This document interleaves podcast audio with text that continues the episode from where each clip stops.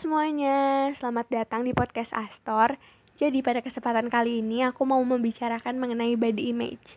Body image adalah gambaran mental seseorang terhadap bentuk dan ukuran tubuhnya, bagaimana seseorang mempersepsikan dan memberikan penilaian atas apa yang dia pikirkan dan rasakan terhadap ukuran dan bentuk tubuhnya. Nah, body image ini terbagi menjadi dua, ada yang positif, ada yang negatif. Jadi positif body image ini adalah ketika seseorang sudah puas dan merasa aman terhadap tubuhnya, tapi negatif body image adalah bagi mereka yang merasa kurang dan tidak puas terhadap tubuhnya. Jika kita membicarakan body image, ini pasti ada korelasinya terhadap beauty standard, bagaimana masyarakat mengkotakan tubuh manusia. Selain itu, ketika kita membicarakan body image, hal ini pasti selalu dikaitkan kepada perempuan. Padahal, body image ini juga bisa terjadi kepada laki-laki yang sering kali dibebankan oleh maskulinitas. Nah, media yang ada di masyarakat juga sering kali nih memberikan stigma sehingga negatif body image ini terus bertumbuh.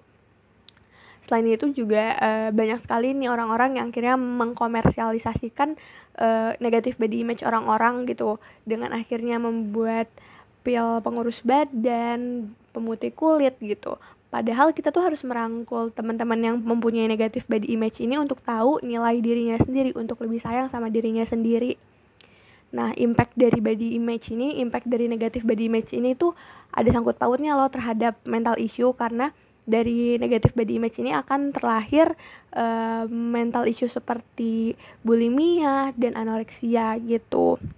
Jadi di sini aku mau mengingatkan ya buat teman-teman untuk selalu sayang sama diri sendiri dan tahu nilai diri sendiri karena dari negatif body image ini akhirnya terlahirlah campaign body positivity yang menjunjung untuk selalu mencintai diri sendiri dan tahu value diri sendiri gitu. We need to realize that we cannot change our body type and stop comparing ourselves to others. Karena kita harus sayang sama diri kita dan ketika kita ingin berubah, kita harus ngelakuin itu untuk diri kita sendiri, bukan untuk orang lain. Jadi sekiranya itu aja dari aku, sampai ketemu di episode selanjutnya.